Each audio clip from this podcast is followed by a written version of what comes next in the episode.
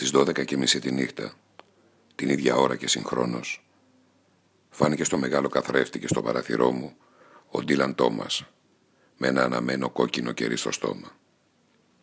Νεκρός βέβαια, και Άγιος, και τρελός, όπως το έχω ξαναπεί.